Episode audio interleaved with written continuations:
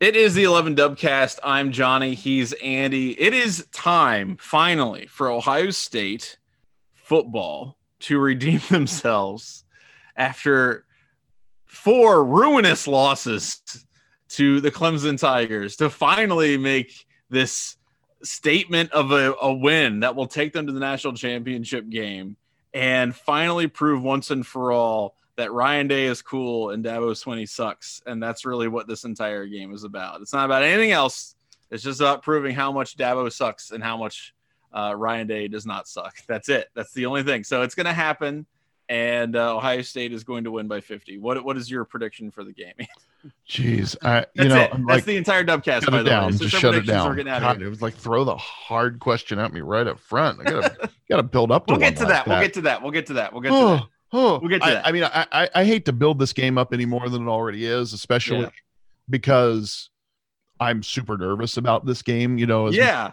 as much as it's possible to be in this really weird season and for a game in which I have literally nothing invested other than, you know, emotional attachment to one of the teams on the field, you know. So like put these things in perspective. Isn't that what sucks about it though, Andy? Like it's you like it's one of those situations where you really, really, really want Ohio State to win, but you Oh. also really, really don't have confidence in that actually go. it's you know, it's the worst happen. feeling. And you know, like last year I felt like Ohio State won that game and and that there was a legitimate gripe. Most of the time I think we whine too much about officiating. We as as fans, fan Everybody does, for yeah. fanatic. Yeah, yeah. I don't mean Ohio State fans. I mean just fans in general.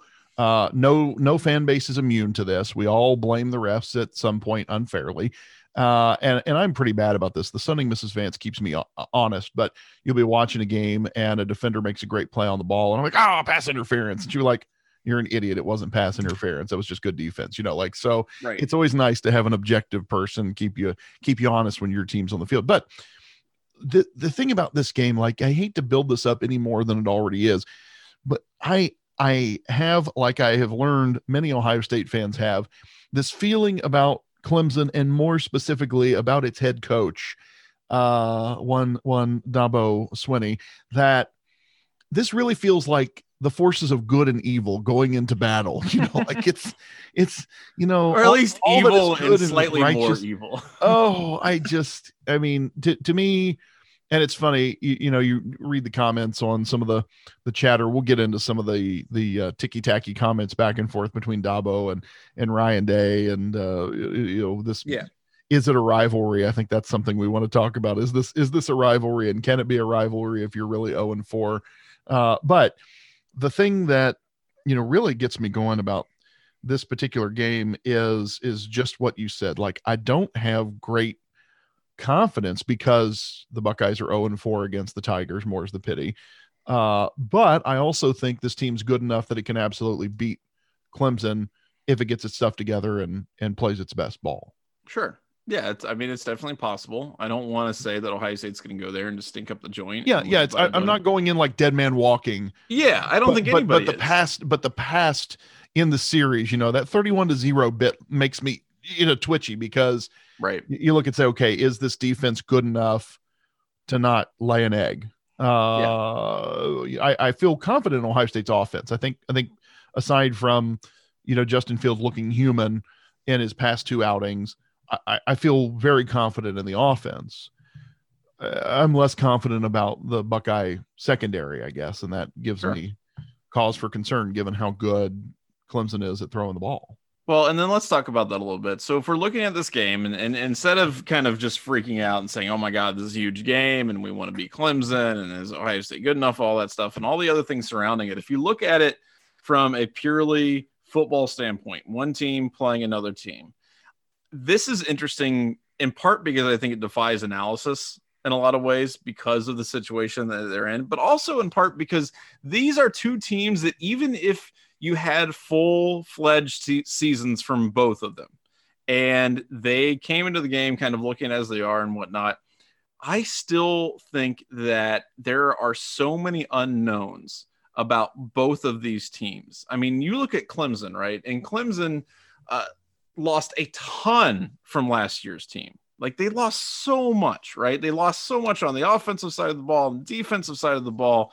You know, wide receivers still look pretty darn good for Clemson. They, you know, obviously they've got some talent there, um, but not as much as they had last season.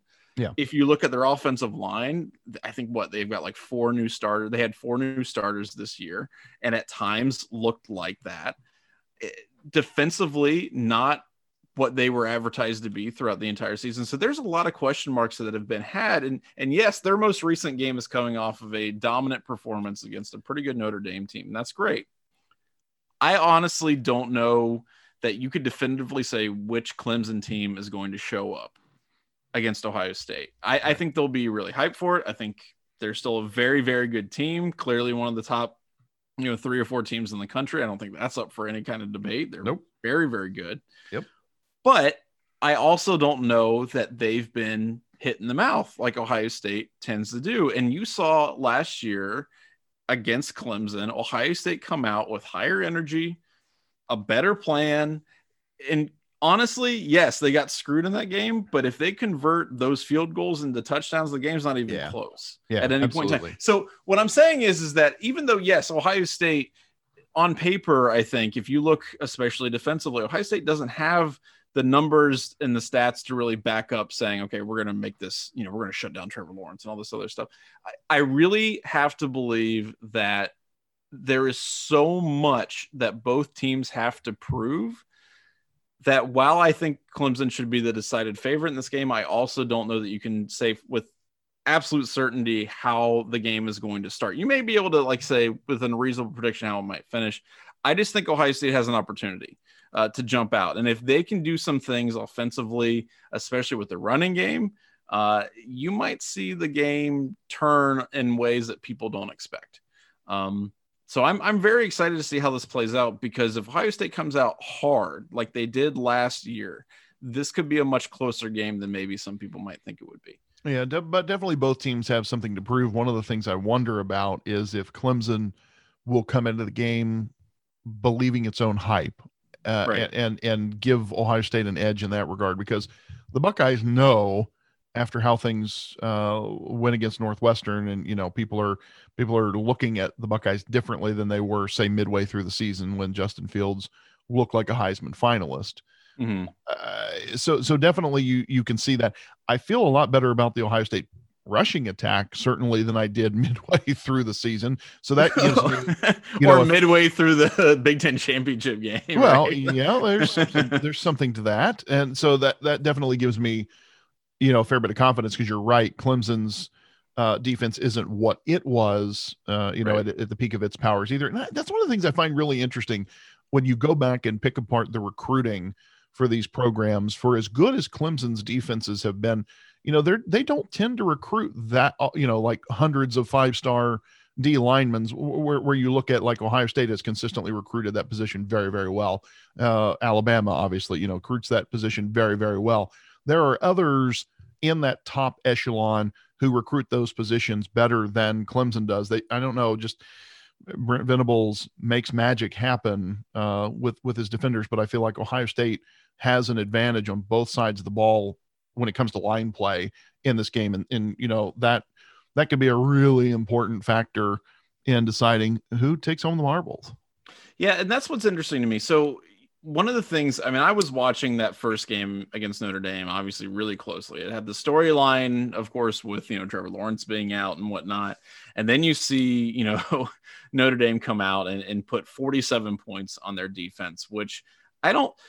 Up until that point, I mean, their defense had been playing fairly well, but not maybe overwhelmingly so. I mean, they had been giving up points to some teams that you wouldn't expect them to give up points to. I mean, Boston College, obviously. Boston the fear- College is the blueprint. yeah, put the fear right? God in them the week before that. Um, and then they come out against Notre Dame in the you know championship game and and skunk them. But I, I guess what I'm saying is is that it's it's interesting to me to see how they have played defensively against teams in the ACC, mostly because I don't know.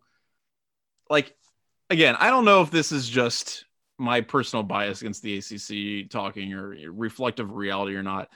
It's not a t- it's not a conference with a ton of great running backs, right? Is that is that would Yeah. you think that would be fair to say? Yeah. Like they they're they're not a team, they're not a conference with a lot of really great rushing offenses. And and maybe, you know, look, Clemson has had one of the best rushing defenses in the country this year. I don't know that it's been tested.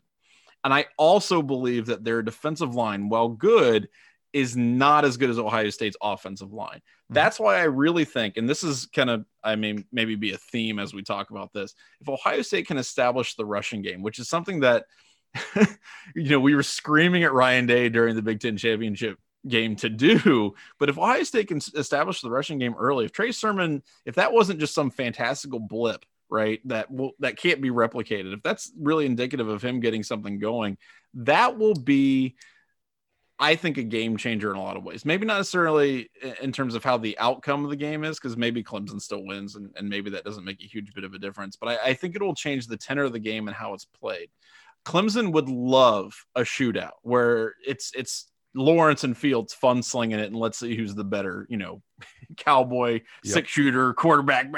Like they would love to have a game like that. They would hate to have a game where Ryan Day says, you know what, we're going to get four or five yards at a time. We're going to shorten this game considerably and we're going to try to bat a thousand in the red zone and see what happens with that. If, if, that happens, Clemson doesn't want to play that game. They really don't because their de- defensive line gets worn down.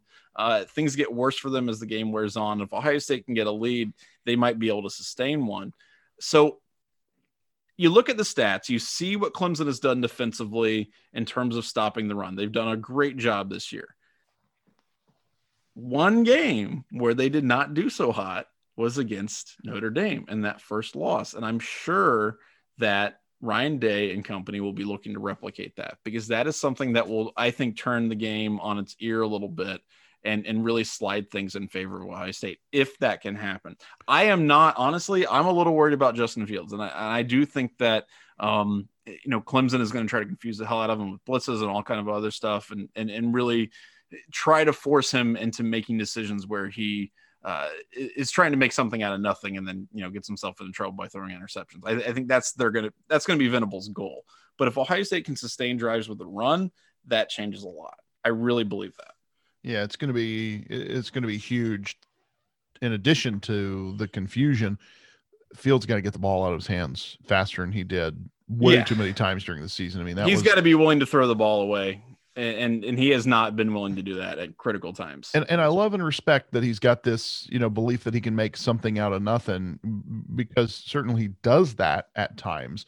But sure. that but that can't be that can't be the game plan. You got to be willing to pull the pin uh, and and chuck that grenade into the distance because you know you hold that thing and take you know and you end up at second and twenty five uh, because you got sacked into the middle of last Tuesday like that's right. not going to cut it in this game, and that's been a real challenge for him.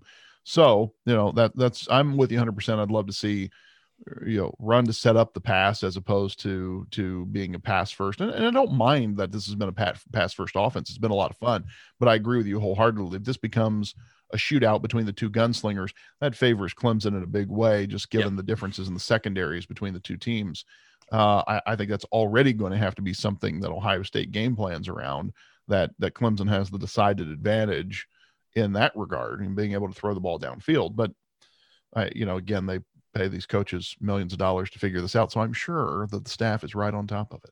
Well, I would hope so, right? Because we've had a lot of criticism leveled towards Kerry Coombs, and I think deservedly so in a Fairly lot of ways. So. Yeah, absolutely. And you also, I mean, a lot of it's personnel too. I I am somewhat hesitant to put it all on Coombs simply because I really don't know that they have. They lost a lot uh, in the defensive. There's secondary. a lot of guys playing on Sunday. there are, and there's also on this a lot team of not that long ago.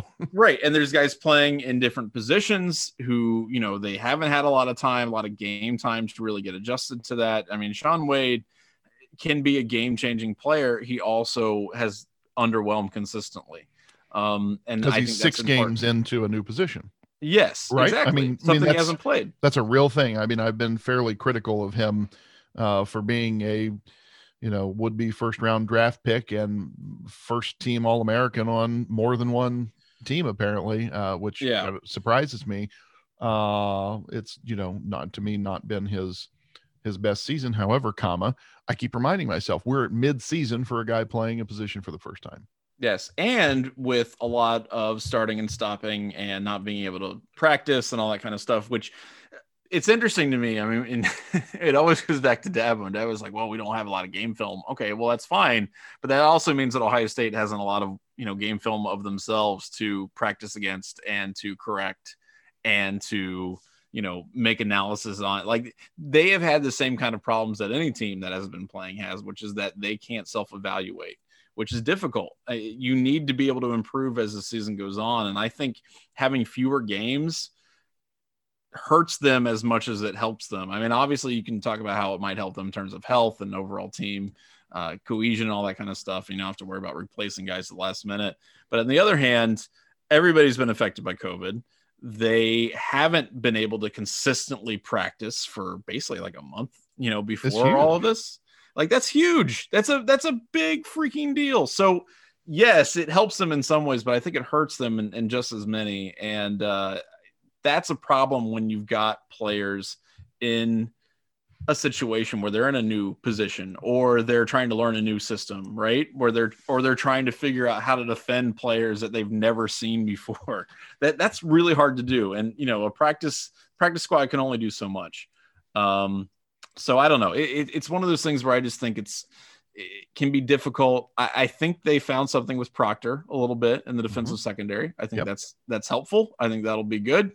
Uh, it's also a pretty tall order to say, okay, Wade Proctor, all these other guys, um, you know, Pete Werner, if you want to get back in coverage a little bit, that's nice. Thank you. That would be helpful. Mm-hmm. Uh, to do that against Trevor Lawrence, guy is basically, you know, the presumptive first pick in the draft. Um, that's rough. That's that's a tough assignment. And Trevor Lawrence is Trevor Lawrence. I don't know that there's any kind of stat or uh, narrative that I can construct that diminishes his ability on the football field. And and really, you know, he didn't have an incredible game against Ohio State last year. He, at least in terms of passing the ball, he killed them running the ball. And I don't know how Ohio State negates that. I think, yeah. you know, Tuf Borland and Pete Werner and Jonathan Cooper, all these guys, I think they've improved quite a bit as linebackers. Yes have they improved enough to be able to be a factor in coverage and against the potential legs of Trevor Lawrence? I don't know. I, well, I think, I think it was. To... I'm trying to remember if it was after the Indiana game, but but in one of these, you know, midweek pressers after. Uh, it had to have been the Indiana game. It could have been after Northwestern, but at any rate, they were interviewing one of the defensive players, and you know, the comment was made that the thing the that uh, Coach Coombs really worked on with him was you know basically boiled down to stay in your gap you know? Yeah. i mean there's there's something to be said for you know gap discipline in that situation because when it comes that's exactly what happened last year with lawrence is he, he burned him uh, as a runner which nobody expected. I mean this guy isn't somebody that we bill as like you know the top dual threat quarterback in the universe. Right. But he sure made him pay uh, and we hope we don't see a repeat of that because you know back to what we we're talking about we think there's some advantage for Ohio State, maybe in their front seven versus versus Clemson there, particularly in the rushing game. But if all of a sudden Lawrence is picking up 40 and 50 yards a carry, yeah, uh, in broken place, that's you know, you're going to have a bad day. That'll be tough. Um, a bad day, a real bad day. Yeah, and I will say, I mean, Ohio State in general, I think has an advantage on on both lines. Uh, yes. Uh, the defensive line for Ohio State is really freaking good. And of the four teams in the playoff, they probably have the best defensive line, particularly in the interior, which I think at this point we can stop saying that they're unheralded, right? I mean, maybe they didn't get the love that they deserved in the uh, All American, uh, you know, roles, but overall, I, I think people at this point acknowledge that you know, Garrett Wilson, Tommy Togiai, they're Garrett Wilson, Garrett Haskell Garrett. Uh, similar but totally different. Similar but totally different. These guys are legit. They are really damn good. And I that's the other thing that I find interesting about this is what the role of uh, Travis Etienne versus the interior Ohio State's line will be because Ohio State's linebackers are probably better on the edge than people would expect. Mm-hmm. Interior wise, I don't think Etienne, who's had kind of a disappointing season by his standards, at least in terms of running the ball. Uh, I don't know that he's going to get much going in on the interior of that line. I, I think they'll be able to plug that up pretty substantially. So I am also curious to see how that progresses in terms of Clemson's running game, what they try to do with that. Because if Clemson is one dimensional, they can still win that game. I'm not going to say, oh, Clemson's one dimensional. They're it's over. Ohio State's got this. They can still win if they're one dimensional, but it makes it a lot more difficult. And if all of a sudden you don't have to worry about bringing up safeties to help contain Etienne, or you know, you can maybe put Tuf Borland back and, and maybe even as a spy in certain situations if you're worried about um, or, or Werner as a spy in certain situations, if you're worried about Lawrence with his legs. That that changes the dynamic a little bit and takes some of that pressure off the secondary. So that to me will be a big element to this. Um, maybe not enough to completely change the game, but I will probably be watching that from the jump. I, I want to see how Ohio State's defensive line does against Clemson's offensive line. That will be a big deal to me. Yeah. So we'll see how that goes. I, you know, overall, I, I'm, I'm just excited to see how the game plays out. Not necessarily because I think that, you know, this is a must win for Ohio State's reputation. It's, it's a must win in terms of me psychically, right? My mental health, because I hate Dabo Swinney and I, I really can't stand what he stands for and all of that. But from a program health standpoint, this is not something where I think Ohio State has to prove themselves as one of the top dogs in college football. The, the recruiting classes that they're bringing in, the fact that they have won the Big Ten four years in a row now, um, when you've got players like Justin Fields as your standard bearer, they don't have to prove anything to anybody. I, I think people pretty much acknowledge them as the, one of the top three programs in the country. Yep. Um, but it, it's interesting to me just from a standpoint of what can Ohio State do in a weird season where they're kind of down a little bit. This was basically a rebuilding year for them a lot of ways. What can they do against a team like Clemson that is Clemson, right? That is that is considered to be Alabama East, right? So what, what do you do? How how competitive can they be in that situation? Yeah, you really want to get the monkey off your back that you're you're 0 and 4 against Clemson. Not that you know, not that 1 and 4 is suddenly like, oh, it's it's over or national nightmare has finally ended. But right. but but at least it's you know, it starts that process uh, of getting out from under it. And and particularly, you know, when you're coming off last year where it was you know coulda woulda shoulda you know it felt like a game that the buckeyes as, as, you noted earlier you know just finish in the red zone just finish in the red zone yeah. and then it's not in the hands of the worst officiating crew in the history of horrible officiating crews you know so so that's that's definitely a thing but but you you said it you know you're coming in here it's a program it's a it's a season that already sort of has an asterisk to it or a cloud over it or however you want to look at it. In a way it feels like you're playing with house money you know so don't don't like make this like it's the end of the world uh, win lose or draw because hey you know in an alternate universe we're not even playing this season uh, right. let alone in a playoff game. And and you know you have this you look and say okay what are ohio state's sh- chances to win win it all? Uh, and you say well everybody's chance to win it all other than alabama is a long shot alabama is the prohibitive favorite to win this thing they're really good i mean they had six AP uh, first team All Americans. If I yeah. read the press release right, I mean, you, you, know, it's it's funny to say this. I mean, I'm not. I, I, don't know that I'm know enough about them to say this is oh, this is Nick Saban's best team ever or anything hyperbole like that. But they're really good. I mean, I they're think really there's good. a I think there's a chance that if if the fav- you know if chalk wins out and uh Clemson would beat Ohio State I think it's perfectly reasonable to think that Alabama beats the holy living Dickens out of them. Oh, absolutely. And they, I mean, they would go into that game. Honestly, if it's Clemson, Alabama, I still think Alabama's like touchdown plus favorites in that game. Yeah. Um, I mean, yeah, for sure. I don't think, I don't think six and a half, seven points is unreasonable. Uh, no. Because, and that's not shade against Clemson. That's, uh, I think Alabama is really, really good. So, yeah. you know, you, you, back this thing up as an Ohio State fan and say, you know what? you should just enjoy this one because right. it, it it really doesn't matter in the grand scheme of things. People sort of are going to assume this is going to be Nick Saban's seven millionth uh playoff, you know, national championship. And let's just go on to the next one. You're setting yourself up for, you know, enjoy the practices and and get ready for another playoff run next year. Uh, but you know, because you're playing with house money, it's like, well, hey, let's see what happens here. I mean, I think I think there's a chance that they get this monkey off them their back. And uh, I'm not going into it dead man walking because the offense is really good. The defensive mm-hmm. line, the only thing that gives me any real pause is is Ohio State's defensive secondary. I think we all share that concern. Right. and and but as you said you know they maybe they found some things that can work here and if uh if, if the front can shut down uh, any sort of rushing game that Clemson might bring to bear and and force them to uh, you know go for a shootout maybe that maybe that favors Ohio State's offensive game plan Right. So I yeah, and, and basically what I'm saying with all of that is pay attention to the running game. Look for Ohio State to try to shorten the game as much as they possibly can, right? And and make it incumbent on Clemson to say well, we've got to win through the pass because there's no way we're going to like win it through the, you know the running game.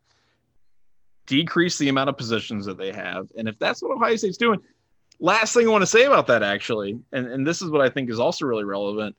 Justin Fields doesn't have a whole lot of mileage on his legs this year, right? right. So right.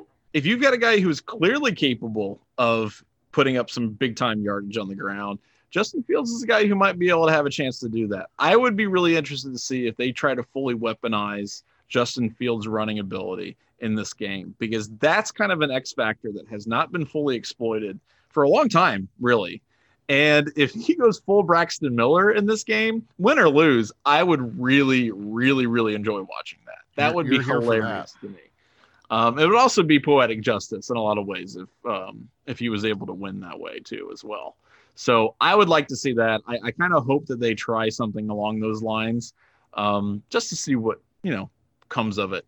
And if they win, that's awesome. If not, you know that's that sucks. But at least we can watch Clemson get skunked by uh, by Alabama, or potentially a third a third Clemson Notre Dame matchup, which you know, if anybody's talking about expanding the playoff, that this is part of the reason why. Like when you have the same pool of teams to choose from every year, you're going to get matchup after matchup after matchup, rematch after rematch after rematch.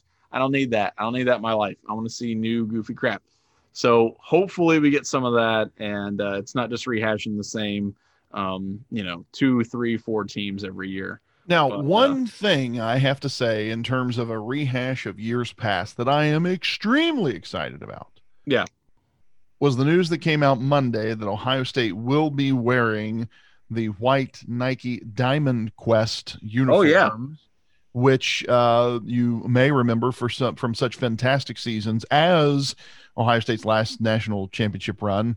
Uh, they, they wore the white kits in the Sugar Bowl versus Alabama when Ezekiel Elliott immortalized Mhm. uh, the great play known as 85 yards through the heart of the South. So I'm I'm very excited that they're going to be wearing the Diamond Quest kits because I personally am of the mind that those uniforms should be Ohio State's default base level option. I mean, they Uh, were at one point. I mean, that's that's what drives me crazy. That they had the best uniforms that they could possibly have, and then Tressel and his infinite wisdom's like, nah, we don't need that. We Is can- this? I mean, is this the only thing that Jim Tressel ever done that is really worthy of criticism? I I, I think it's well, aside up from there. rigging that that raffle in the 1980s, yes. Yeah, I mean that was pretty bad. Now that you mention it. Equal on par with screwing up the uh the shoulder stripe. I mean, I mean, it's a, it's a toss up for me between like unflinching loyalty to assistants who should have long ago moved on to other ventures, but Yeah. but the but killing the shoulder stripes. I mean, I love Jim Tressel. Like I've said this more than once. Uh, the people who play the eleven Dubcast drinking game, you know, feel free to take a shot. But I've pledged eternal loyalty to the distinguished senator from Youngstown. Uh, but that is one thing that just drives me up the wall Yeah. that we killed the gray shoulder stripes and it's like time to bring them back for and i quote ever Yeah. uh, so this is this was a happy thing for me when i saw those uniforms were coming Yeah. back out of the closet for this one So that's sick. I'm glad those are back as well. Those are the best Ohio State uniforms, and and long may they reign. They should. They really. I don't. You know. I- get it that you've got certain things that you're trying to do, and, and Nike, blah blah blah. This is our brand. I change it. Change it. That's got to be the original thing. That's what be. Here's here's another suggestion. How about this? Change the damn font of the end zone, Ohio State. I hate that they use Arial bold. Just fix. Do other cool things. Ohio State can be cool. You can allow you can allow the fonts to change. You can allow the shoulder stripe to change. Do cool stuff. That's all I'm saying. Anyway, they'll look they'll look very icy when they come out uh, against Clemson. That should be a lot of fun. Obviously, Dabo has given us as fans a lot of fuel to our fire leading up to this. And you know, again, yeah, I no, I I meant it. I meant it when I said Ohio State was 11. They're terrible. Fine. I All right. Here's- so so I, I have a question for you, Johnny Ray. Yeah, Here it go is. This is this is important. Uh, and, and particularly an important question for you as the keeper of what I, I think is one of our most important long running features on the website, and that that is the threat level Michigan column. Okay. Uh, so as the designated chronicler of our most important rivalry, the rivalry, the the best rivalry in all of sport, Yeah. is Ohio State Clemson a rivalry? Yeah.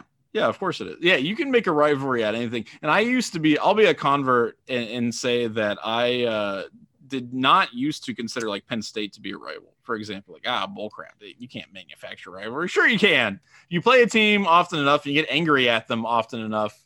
I have changed my tune on this. You absolutely can can have a rivalry out of nothing. And Can uh, can it be a rivalry if one of the team's stat line is 0 and 4? Yes. Yes, as long as they're competitive, right? Because that's really the key thing here. If if a team is losing by 20, 30, 40 points consistently year in year out, that's not a rivalry anymore, right? Nobody cares about Illibuck eh, besides me apparently because Ohio Illibuck State- forever. yeah, because people because people expect Ohio State to annihilate Illinois. Now, I will say that my last game as a student in Ohio Stadium was losing Ohio State losing to Illinois at home, terrible in 2007. I was Yeah.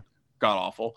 But it's not a rivalry that people care about so much anymore because Ohio State is a sustained record of success. Michigan, for example, uh, I know that most of the people listening to this will say, okay, well, the 90s are the worst time of my entire life from a 10 year war. blah, blah, blah, blah." Well, I got to tell you something. There are college graduates who can only remember one Michigan victory over Ohio State. It is not as big a rivalry for them anymore. And again, because Michigan has gotten skunked so repeatedly by the Buckeyes lately, it hasn't been close. Clemson kind of like hooking and by crook, right? Beating Ohio State by relatively small margins or even blowouts that we remember. Point is, it's still competitive, and so because of that, it pisses us off. Pisses us off. It makes us angry, and that creates that generates that rivalry feeling. So I think it is a rivalry, and if Ohio State keeps running up against Clemson, and Dabo keeps shooting his mouth off, then that just fuels the fire. It's going to keep it going. So I think they're a rival, and maybe not one that you play every year, but I don't think we're playing Illibuck again until like what 2023 or 24, something stupid like that. So yeah, but to your point though, I mean, I think Ohio State will continue to be one of the top three or four teams in the country. Right. God knows the way that you know the way Ryan Day is recruiting. If anything, Ryan Day has elevated Ohio State's recruiting from what was already uh, an extremely good level. I, I mean, I think it's reasonable to assume that Ohio State and Clemson could continue to play each other at least every couple of years in the Yeah. playoff. Like that's a absolutely. that, that's not an unreasonable expectation. Now, here's if anyone's on the fence about this, because I am 100% in the camp that this has become a rivalry. Uh, the fact that Dabo you know, continues to throw out bulletin board material like ranking the Buckeyes 11th. The, the way you know that this has been reciprocated is is Ryan Day in his press conference Monday throwing shade at Brent Venables, generally considered to be one of the best defensive coordinators in the country, for uh, his very well known system of stealing signals from opposing teams. Yeah. Like, Which is not illegal, by the way. Your teams are free to do that if they wish. Well, of course, the Um, Clemson uh, faithful were quick to jump in the comments and on the twitter.com, a website I frequent from time to time, uh, with, you know, well, get better signals or, hey, just huddle Right. if you don't want us to steal your signals and so on and so on. I, I would say that, uh, you know, well, Clemson's probably not the only team to ever steal signals. However, comma, they're the only team that a national media outlet has written an extensive expose about how they go about stealing signals and how prevalent True. it is as an important part of their program. True. So, they've taken it uh, to the level of being somewhat of an art form, apparently. Yeah, and, and that's fine. And I, you know, I endorse Ryan Day throwing that kind of shade. Um, because frankly, there's only so much if you're Clemson, if you're uh, you know, if you're watching them kind of do this that they kind of get a get get away with without being able to claim to be this pure or just a bunch of good old southern boys trying their best like okay you're you're cheating like everyone else and you've you've perfected it into an art and that's fine here's here's the thing and this goes back to what i want to say about Dabo Swinney in general which is that it's not that he's a villain. That's okay. It's okay to be a villain in college football. And I'm to I'm to write about this actually uh, briefly, so look out for it on the site. Um it's okay to be a villain. There's nothing wrong with being a villain. We endorse villains in, in college football, but villains usually know that they're villains and, and they play it up. Dabo doesn't have the courage or the intestinal fortitude to be consistent in whether or not he wants to be the, the douchebag or not. If you want to be Lane Kiffin and throw bombs, right? That's fine, right? There's nothing wrong with that. that that's hilarious. We need we need people like that. If you want to be, you know, Hayden ass Spurrier and do that and, and just be a jerk all the fine, that's okay. But don't say in like what in October or September or something that we don't really care how many games a team plays because it's just about who does the best and who knows what's going to happen. And then come out a couple months later and say, "Oh, well, that's not enough. I don't, I couldn't possibly rate Ohio State in the top ten. I don't think they've proven it." Or if somebody accuses you of like stealing signs or other things like that, I, my point is is that Dabo isn't a villain. He's just a petulant, whiny baby. If you want to be a villain, you got to be ideologically consistent. And he's not. He doesn't have really an ideology except Dabo. And that's what makes him so annoying and so frustrating because it's not it's not like, oh man, he's the guy I love to hate. He's the guy that I just look at and go like, why are you here? just shut up. Just shut up and, and do your job and you'd be so much more tolerable. If you were a consistent villain who just took a stance and, and just went with it, I'd be cool with it. But he's not because the only thing Dabo really cares about is, is Dabo. And um, it's it's just a pain in the ass to have to deal with on a consistent basis as a fan, as somebody who cares about like football being entertaining because he's just the most grating personality you could have for a program that good. I mean, he feels like a $10 million troll. Like people, yeah. I know people. Not even in a fun way. Like in just a sad, like kind of like, oh well, don't say this stuff about my program. Like it's just the whining is just ridiculous. Yeah, because people, you know, for a long time, people outside of the southeast would talk about you know Nick Saban, and you know he can be oh terse shall we say yeah. with with reporters and so on. But but I, I respect the heck out of saban number one because i think he's literally the best to ever do it at the collegiate level. Sure. Uh you can you can argue you know who's who's better saban or Belichick you know in terms of the the overall goat of coaching football. Uh but but i think the the thing i respect about saban is you know who he is. He's not changing uh, it, it, it's it's that consistency that you were talking about, and and I generally appreciate when he says something snarky or crappy. It's like based in principle. Right. You may not agree with the principle, but but it's coming like it's a deep belief that Saban has about whatever it is. You know, it's it's it's the program, it's the process, it's the whatever. Dabo, it's it's all about his personal self interest. Yeah. Uh, so the example of oh well i ranked ohio state 11th because they only played six games when seven weeks ago eight weeks ago he was saying oh no i should, don't think we should hold that against teams because his team might have missed several games if right. you know i mean they had a major corona outbreak during the offseason. Right. So you know when when it no longer was going to keep his team out of the playoff oh yeah screw those guys they don't deserve to be there and and that's just i mean that's just a, a part of it right? The fact that he's getting paid nearly 10 million dollars as his state's highest paid public employee and is also one who said well i just think i'd quit coaching if we had to pay players to right. you know, we had to give players any kind of money like oh come on you know here yeah so i can enjoy a mike leach i can enjoy a lane kiffin they're entertaining.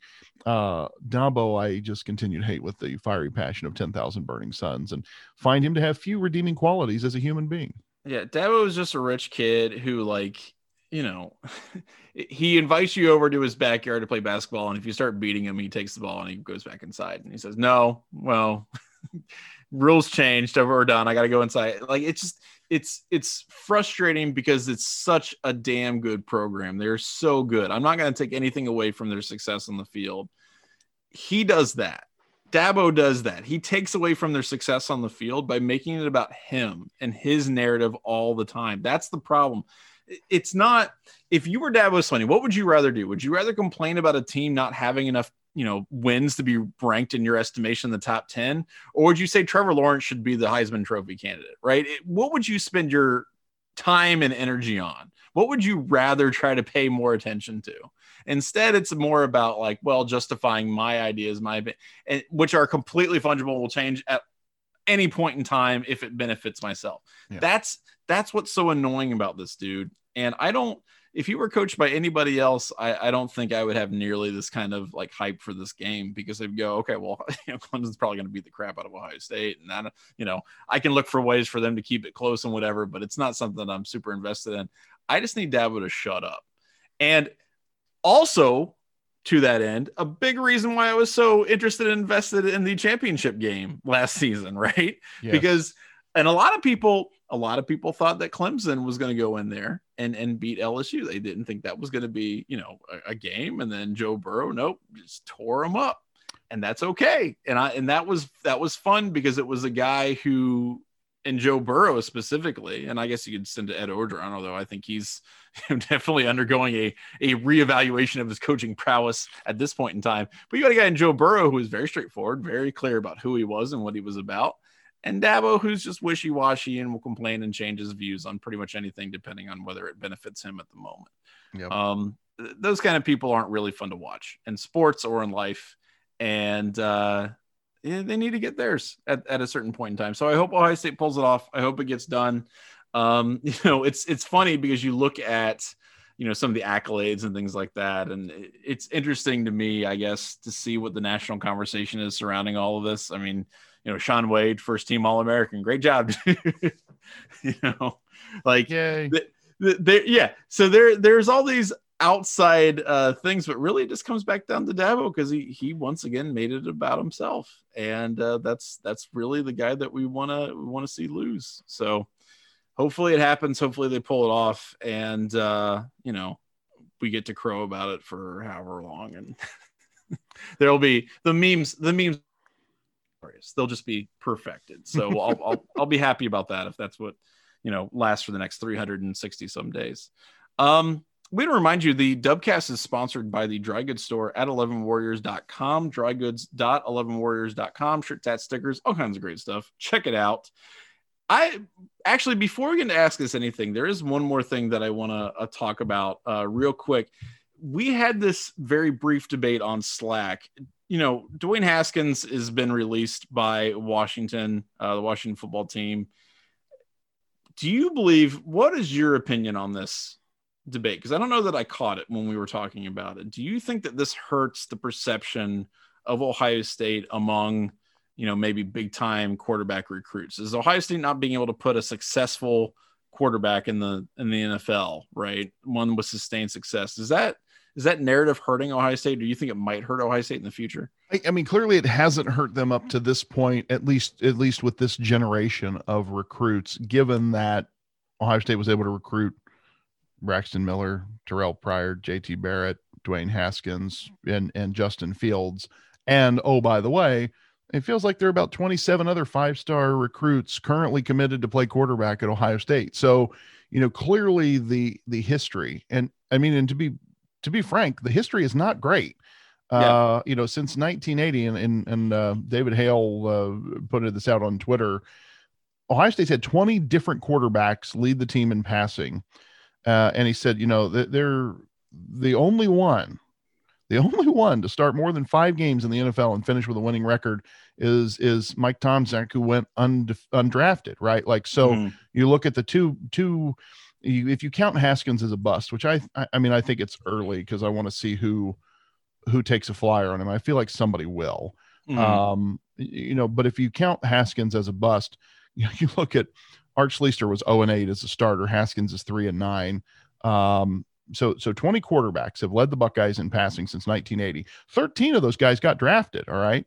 right. But just two in the first round. Schlichter and Haskins, both, uh, you know, Schlichter was clearly a bust, and, and the rest of his story is uh, horrific. But Haskins, um, you know, not off to a great start any any way you slice it. But you go back and you look at say, okay, Cardale Jones, Troy Smith, J.T. Bear, Braxton Miller, Terrell Terrell Pryor, some of the best college quarterbacks of of a generation played ball at Ohio State, and like, and so as as Hale was making the point, this isn't about a coach or a system or or or even a program like this it's four decades where you just don't have anything to point to in terms of success in the league. And yet, that hasn't stopped Ohio State from drafting these exceptional college quarterbacks. So, yeah.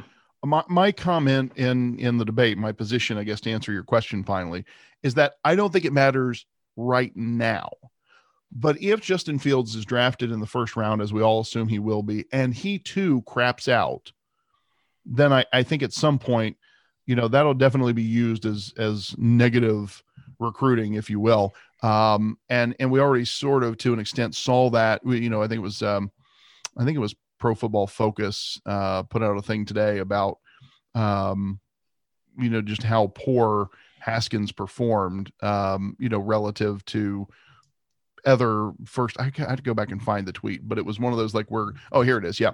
So um, Haskins has the highest graded NFL season by an Ohio State quarterback since 2006. Okay, yeah. and and that was last year, which ranked 23rd in the NFL. You know, so he was he, he was in the bottom third of quarterbacks in the league, and it was the best NFL season by an Ohio State quarterback in 20 years.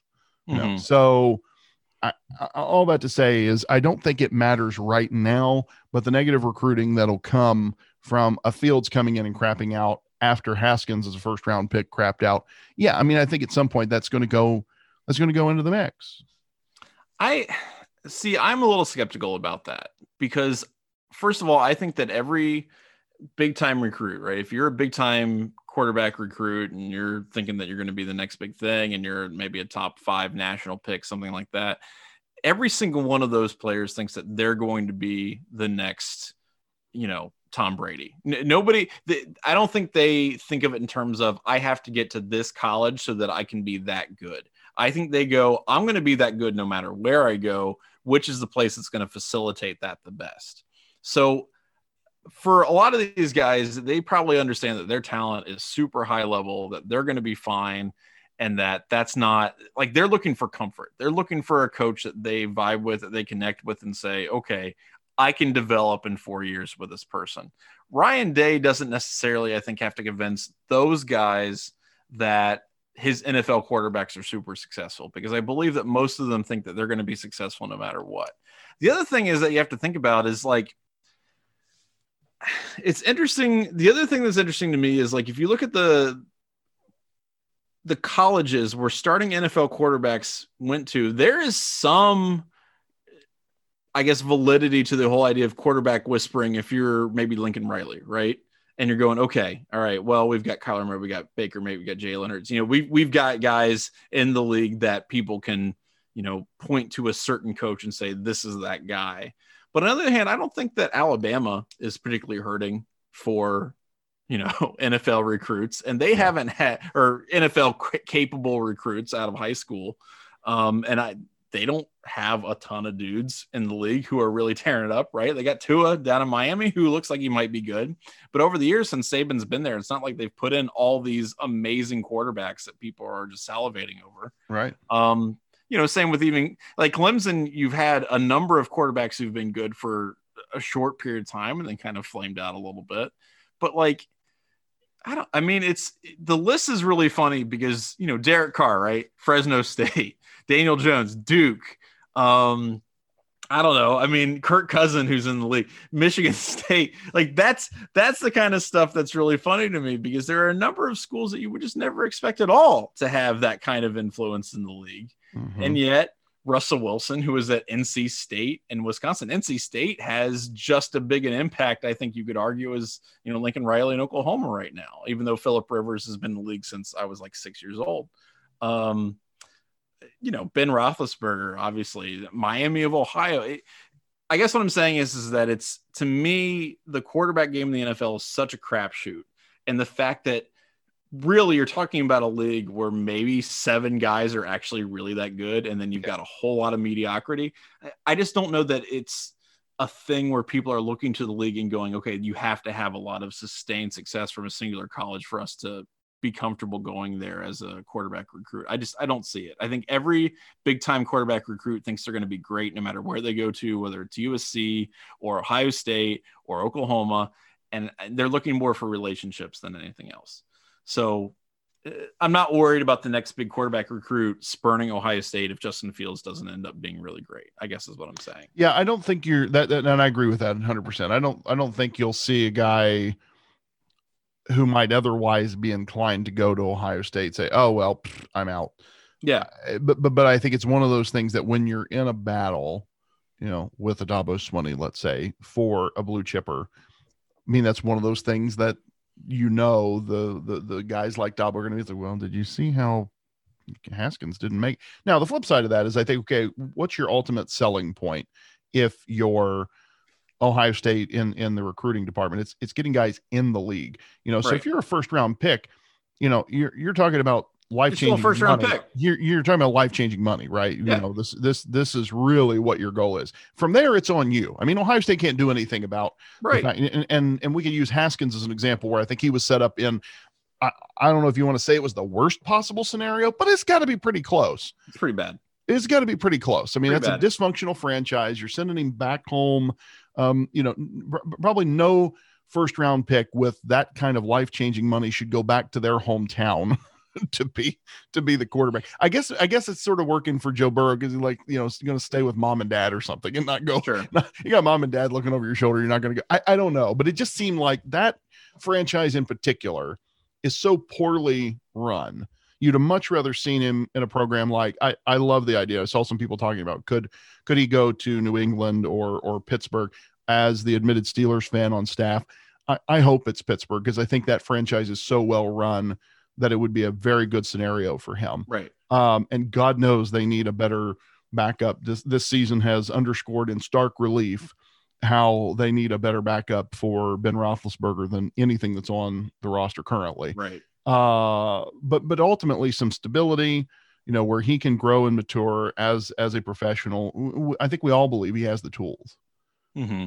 So it's you know, and that and that matters a lot, right? Like fit. Look at look at Burrow. So Burrow, you know, as as pro ready a prospect as there's been at the quarterback position for a couple of seasons, right? I mean, he's he's really good, but you send him, you know, he gets he gets to the program to the to the franchise that you know he's being protected by a wet paper bag, and look what happens. You know, he gets injured. Right. It's not you know like not the most predictable thing in the history of the universe. yeah, exactly right. I mean, I think you know it's a wonder he's still alive. Yeah. Uh, half of the pass behind that line. So, all that to say, I mean, so much of what happens after the guy puts on the ball cap uh, on on draft day has nothing to do with where he went to school. I mean, it- Yeah. I just no, none of it has anything to do with where he goes to school. So I, I just think I think if you know there's a narrative that will come up that that Ohio State has multiple uh you know quarterbacks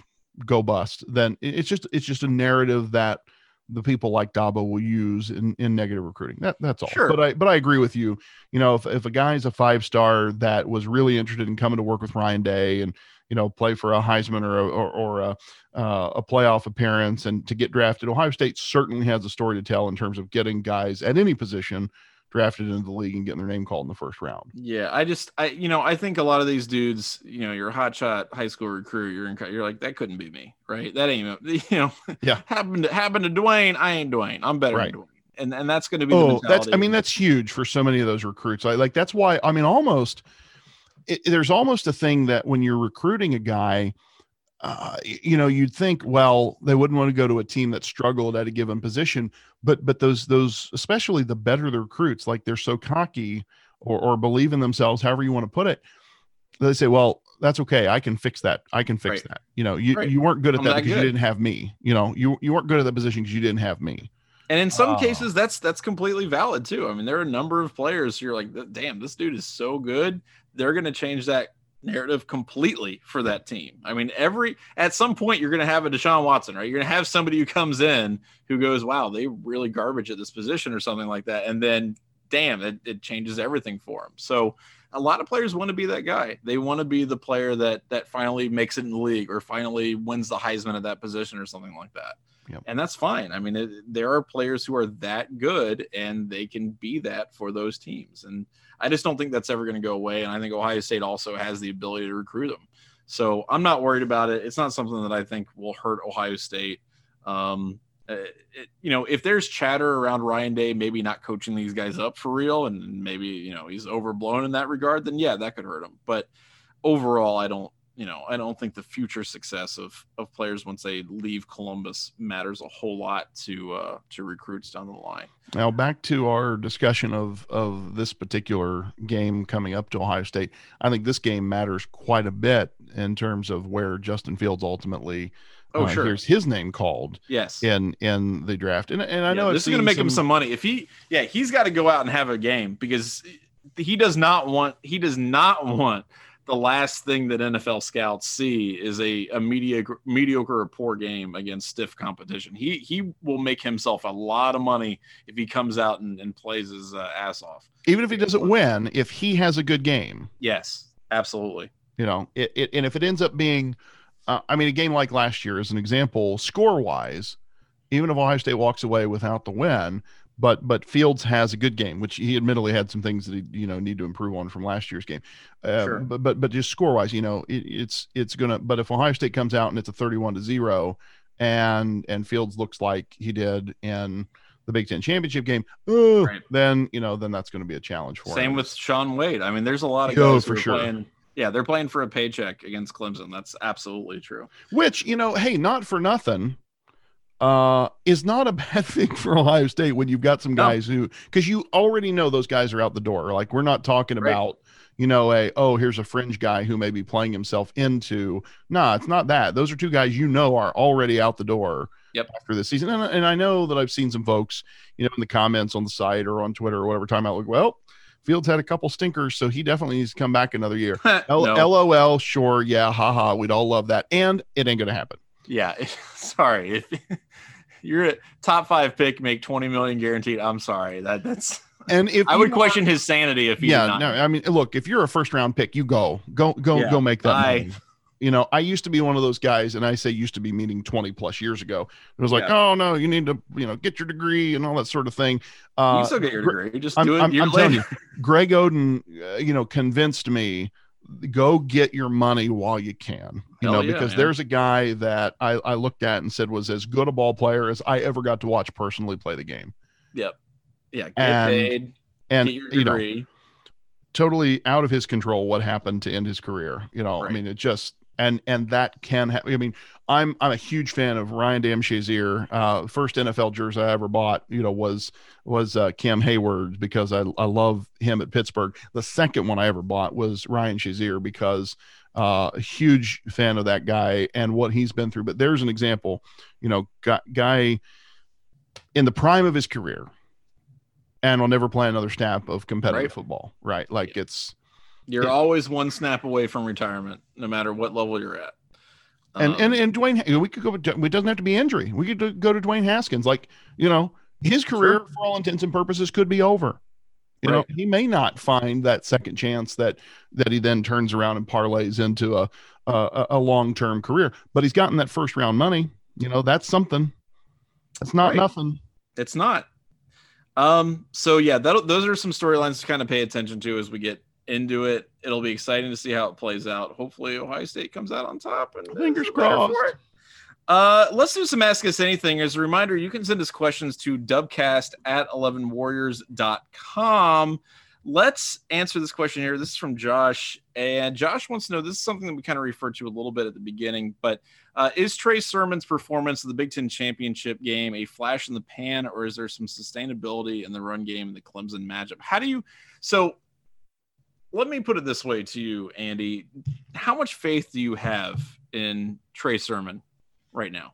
Do you are, are you do you think this guy's on the upswing? Do you think it was just an incredible, insane, uh, you know, one time thing, or is he kind of rounding into form? What does it look like? So I was on the I was on the round table this week um, with with a couple of our esteemed colleagues, uh, the the king of the beat Dan Hope and our own Teddy Heisman, um, and and I actually brought this up. Like I I said it this way: I, you know, it's it's hard to be super critical of the rushing game after watching them just run hog ass wild all over Northwestern right. but but I was finding myself after the game asking myself like am I am I looking at the answer to our prayers or is this fool's gold you know because you had a guy who almost doubled his season rushing total in a single game Yeah.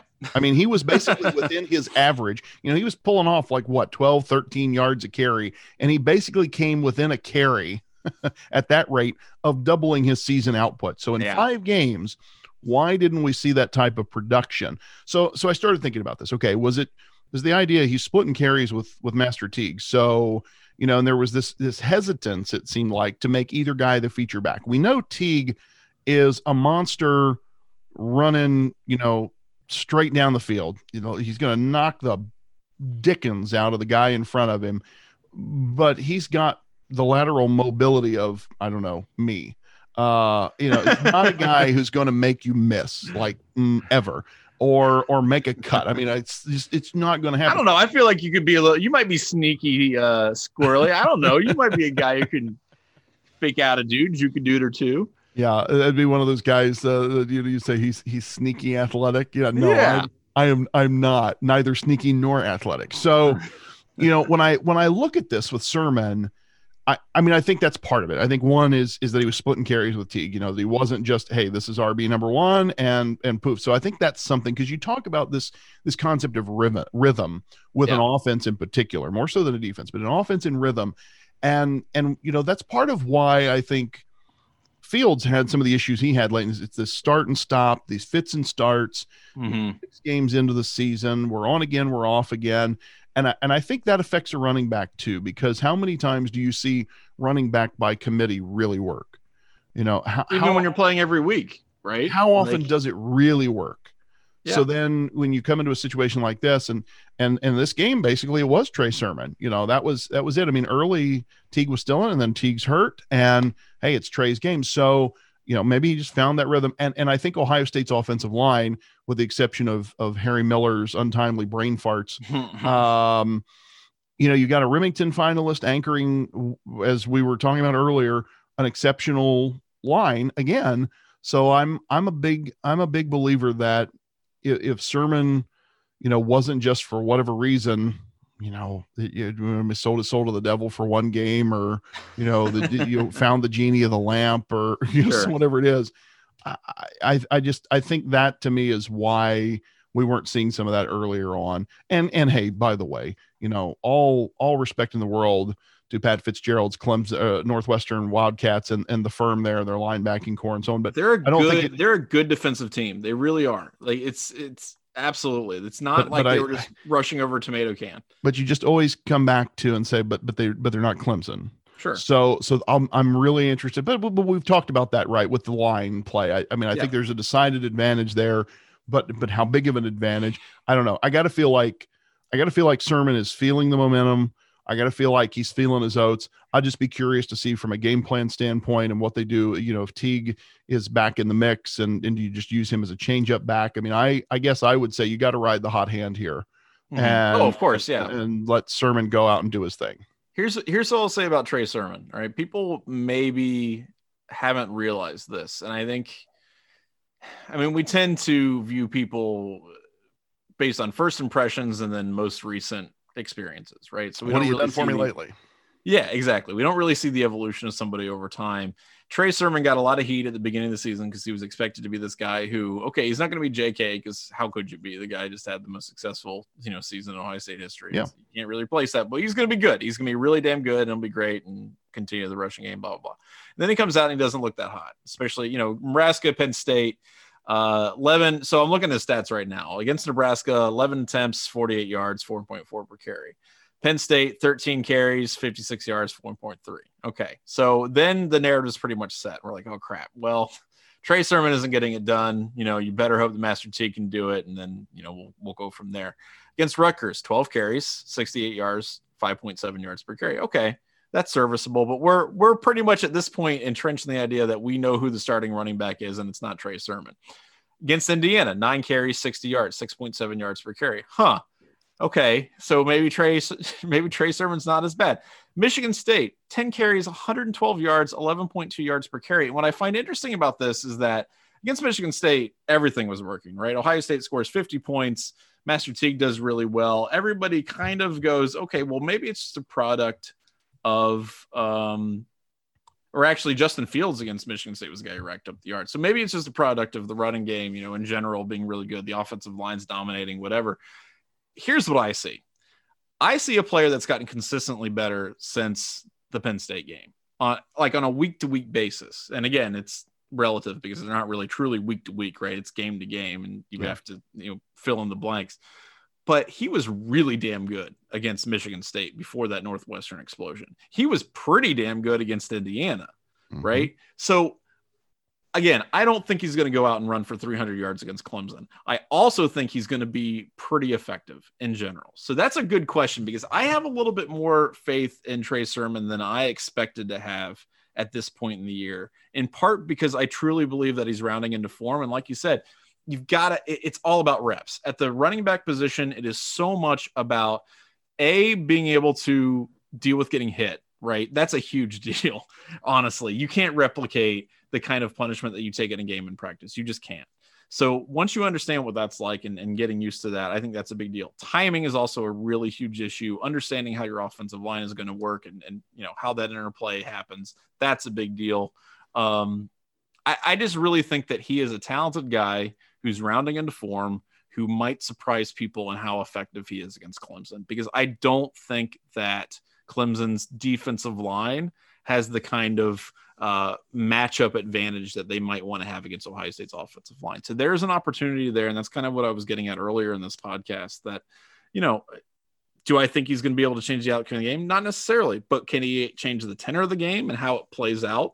Yes. And it just all kind of relies on how much faith Ryan Day and company have in him. And, and hopefully he lives up to that. Um, okay. So this next question here, this is from our good friend Alvin this is a, I, I like this. We can get out of here on this one. Uh, how would you rate Kevin Warren leading the Big Ten uh, in football this year? Uh, does he get credit for getting a team to the playoff? no, he doesn't. He doesn't get any credit. Uh, the botched response in August, uh, multiple attempts at trying to create some kind of consistency in terms of um, messaging and standards. I just the guy was in over his head in a normal year, and in a year like this, he clearly just did not have a plan. I'm not going to give him credit for Ohio State being really good. That's it. Like Ohio State, Jim Delaney wouldn't have gotten credit this year if Ohio State was in the playoff, and I don't think Kevin Warren should either. How would I rate his first year? Uh, huge embarrassing failure. That's yeah. how I would rate this year. Get, and he's got to get better.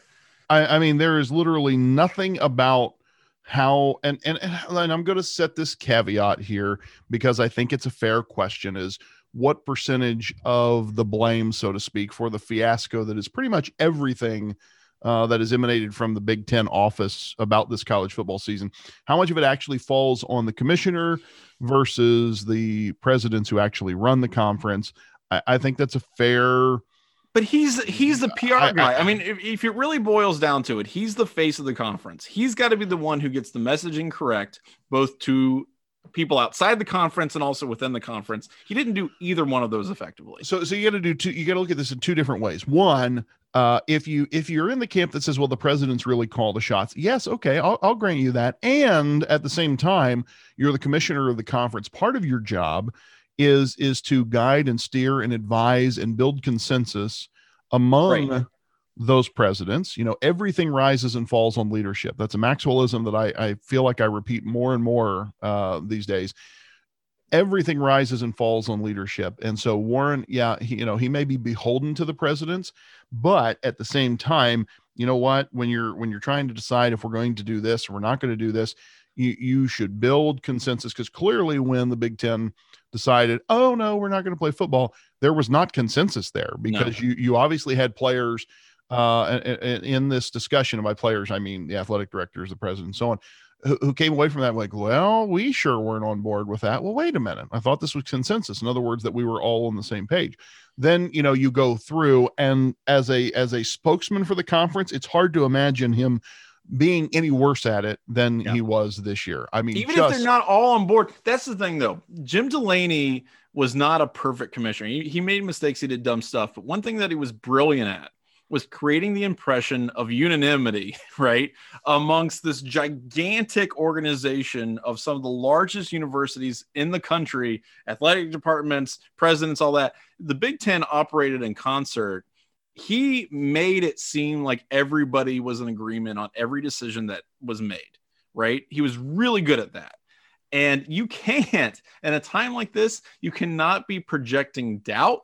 You cannot be projecting confusion. You cannot be projecting a lack of a plan. And all of these things are what people were seeing when they saw the Big Ten, right? Over the past five, six, seven, eight months. Absolutely. They did not see a conference with clear leadership with a clear plan or with any kind of consensus and that's literally what his job is i mean i've so, seen i've seen monkey poo flinging at the zoo that was more organized yeah than the, than the big ten was it's okay if the athletic department and the presidents don't all agree but that's behind closed doors yeah, right absolutely publicly you have to project an image of consistency and human, human unanimity, and that is not what buy-in. You're talking about buy-in. You know, you've got to have buy-in right. from the stakeholders, even if they don't agree. Right even if they don't agree, you've you've got to have that buy-in, and and you you get Nebraska, uh, you get Ohio State, you get Penn State. To, to say, you know what, this is what's in the best interest of the kids Be- because right. it was not in the financial best interest of anyone. No, to not play football but you could but you could make the argument and take the moral high ground and that's what they tried to do but they couldn't sell it to anybody yeah if, well that's the thing they, though if you can't do that if you can't do that as a conference because you have several key participants, key oh. Factors not agreeing to that, then you better come up with a different plan that everybody can get on board with. I'll, I'll take this a step further and say, you know what else you needed to do before you roll out this half-assed, half-baked plan? You needed to make sure that your counterparts at the Southeastern Conference, uh, at the ACC, at the Pac-12. I, I, mean, obviously they had what they thought was an accord with the Pac-12, right. and then they, you know, and then they reneged on it when they realized, oh wait, no one else is doing this you know you needed to have been on the same page with the Big 12 and the ACC and and you know all of now to some extent I will say this underscores the need for what what some people have called a commissioner of the Power 5 conference you know the commissioner of you know playoff caliber football and and and I think there's something to to that because clearly it's not the NCAA. College football tells the NCAA what's going to happen, and the oh, NCAA yeah. gets in yeah, line. You, you know, there needs to be some sort of unifying body for times like this where because pitting the five conferences against one another isn't in anybody's best interest, you right. know, or or letting you know the SEC and the ACC just kind of do whatever they want with impunity. Yeah, I mean, we saw this with some of the scandals, right? Like Jim Tressel gets run out of town on a rail for the most nonsensical quote unquote scandal in the history of man. And right. and then you know you have programs like Miami and North Carolina just telling the NCAA to go stuff it because they don't have subpoena power. Right. Uh, and, and they've gotten away with far worse, and, you know, academic scandals and, and the like, far worse. Yeah. B- because Ohio State played by the rules instead of saying, eh, you can't do that to us, piss off.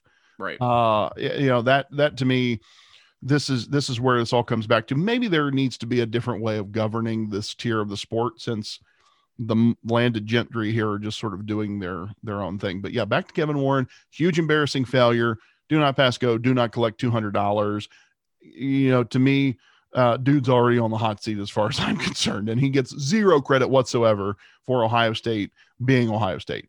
Yeah, yeah, I yeah, I 100% agree with that. Ohio State would be in the uh, I think college football playoff regardless. And and as you said, it's it's not really. We could put Weird Al in charge of the Big Ten, and Ohio State could have gotten into the playoffs. I love Weird Al. Unfortunately, Weird Al's a California dude, so he would be he'd probably be in the Pac-12. But not gonna happen. regardless, I wouldn't mind it. Um, so thank you for sending those questions in. Really appreciate it. Appreciate you listening to the Dubcast, and hopefully we can come back next time and crowing about an improbable Ohio State victory over uh, the, the good old boys from from Clemson who are just you know the forces of guy. evil, the forces of evil. just a bunch of scrappy kids trying their best, led by a coach who's just really humble and does things the right way. Little um, old Clemson. Poor old Clemson. So hopefully they lose to the evil empire that is Ohio State and Ryan Day. and uh, we'll be back next week to talk about it. So until then, I'm Johnny. I'm Andy. And we'll see you then.